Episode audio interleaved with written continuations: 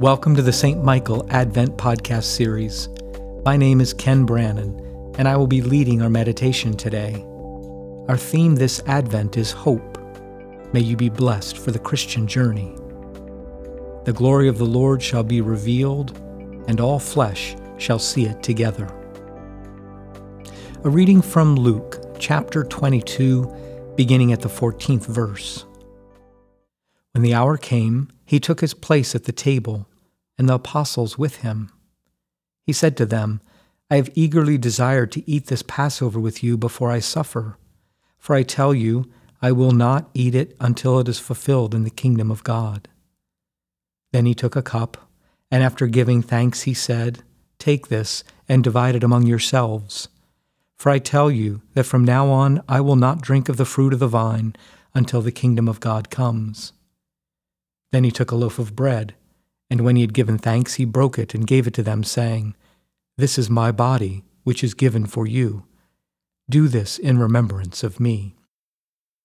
And he did the same with the cup after supper, saying, This cup that is poured out for you is the new covenant in my blood.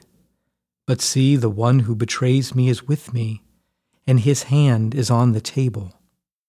For the Son of Man is going as it has been determined but woe to that one by whom he is betrayed. Then they began to ask one another which one of them it could be who would do this. A dispute also arose among them as to which one of them was to be regarded as the greatest. But he said to them, The king of the Gentiles lorded over them, and those in authority over them are called benefactors. But not so with you. Rather, the greatest among you must become like the youngest and the leader like one who serves. For who is greater, the one who is at the table or the one who serves? Is it not the one at the table? But I am among you as one who serves.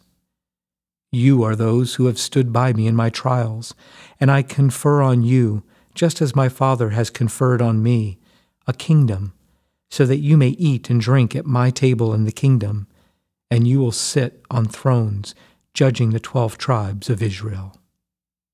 Here ends the reading.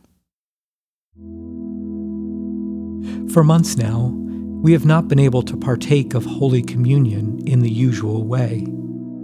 In communion services from March to November, only the celebrant took the consecrated elements, while the rest of us participated spiritually. About a month ago, we began distributing consecrated bread in small envelopes as a limited number of people enter, inviting folks to take the body of Christ safely at their seats at the end of the Eucharistic prayer. But most of our service attendees are still online right now, and they continue to take Holy Communion with us spiritually. For many faithful churchgoers, this is one of the hardest parts of the pandemic. They miss coming forward at communion and receiving the bread and the wine.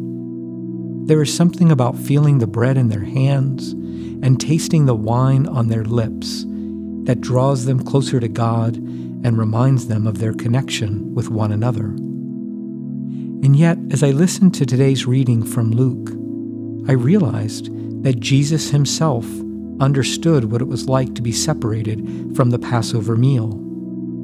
As he gathered with his disciples for the last time before his crucifixion, he said to them, I have eagerly desired to eat this Passover with you before I suffer. For I tell you, I will not eat it until it is fulfilled in the kingdom of God. It's a little unclear what Jesus is referring to here. When will he be able to partake of the Passover again? When he is resurrected? When he comes again in glory on the last day? We're not quite sure when Christ will be able to enjoy the Passover with his friends again there's a deep sense of loss and longing in this farewell meal. This gives us hope in our current situation. If Jesus had to be separated from the sacred meal of his ancestors, we can wait a little while longer too. Just like mask wearing, our forbearance with communion is a tangible sign of our love for one another and commitment to keep our community safe. When we receive communion spiritually, we are actually united with Christ in ways that we don't fully understand. Jesus feeds us quite literally with the bread of heaven, whether we are kneeling at a pew in the church or curled up next to our dog on the couch in the living room.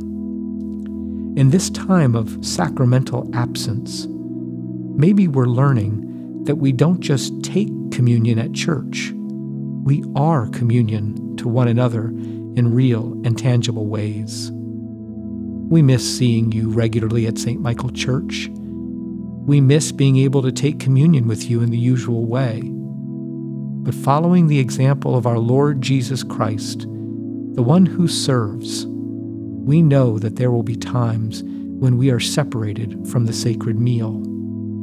But this experience of loss and longing will make the meal that much sweeter when we are able to gather safely again.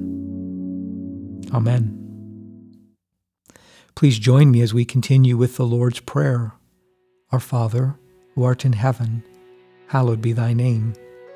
Thy kingdom come, thy will be done, on earth as it is in heaven. Give us this day our daily bread and forgive us our trespasses, as we forgive those who trespass against us. And lead us not into temptation, but deliver us from evil. For thine is the kingdom, and the power, and the glory, forever and ever. Amen. O God, in the course of this busy life, give us times of refreshment and peace and grant that we may so use our leisure to rebuild our bodies and renew our minds, that our spirits may be open to the goodness of your creation. Through Jesus Christ our Lord. Amen.